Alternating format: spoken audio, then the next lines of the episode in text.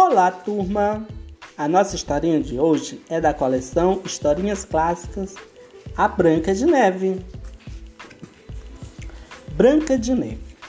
Espelho, espelho meu, há no mundo alguém mais bela que eu? Branca de Neve é a mais bela, responde o espelho.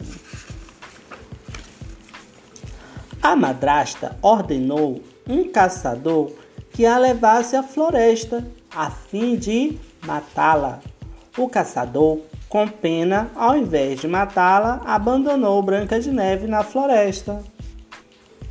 Branca de Neve, perdida, andou, andou, sem saber para onde ir. Quando já estava exausta de tanto perambular, avistou uma casinha. Dentro da casinha havia sete pequenas camas. Branca de Neve juntou uma cama à outra e deitou para descansar.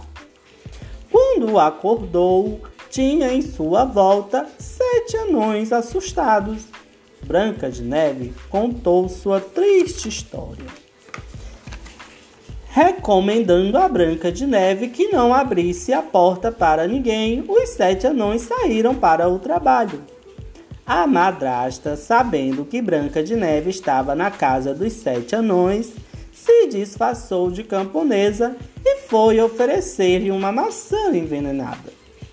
Branca de Neve, com pena da pobre velhinha, aceitou, comeu a maçã e morreu. Na volta do trabalho, os anões encontraram morta, colocaram-na num caixão de vidro e a levaram ao topo de uma montanha. Um dia, passando por lá, um príncipe se encantou com Branca de Neve. A beijou e ela reviveu. Enquanto a madrasta, castigada pelo destino, caía no abismo da floresta.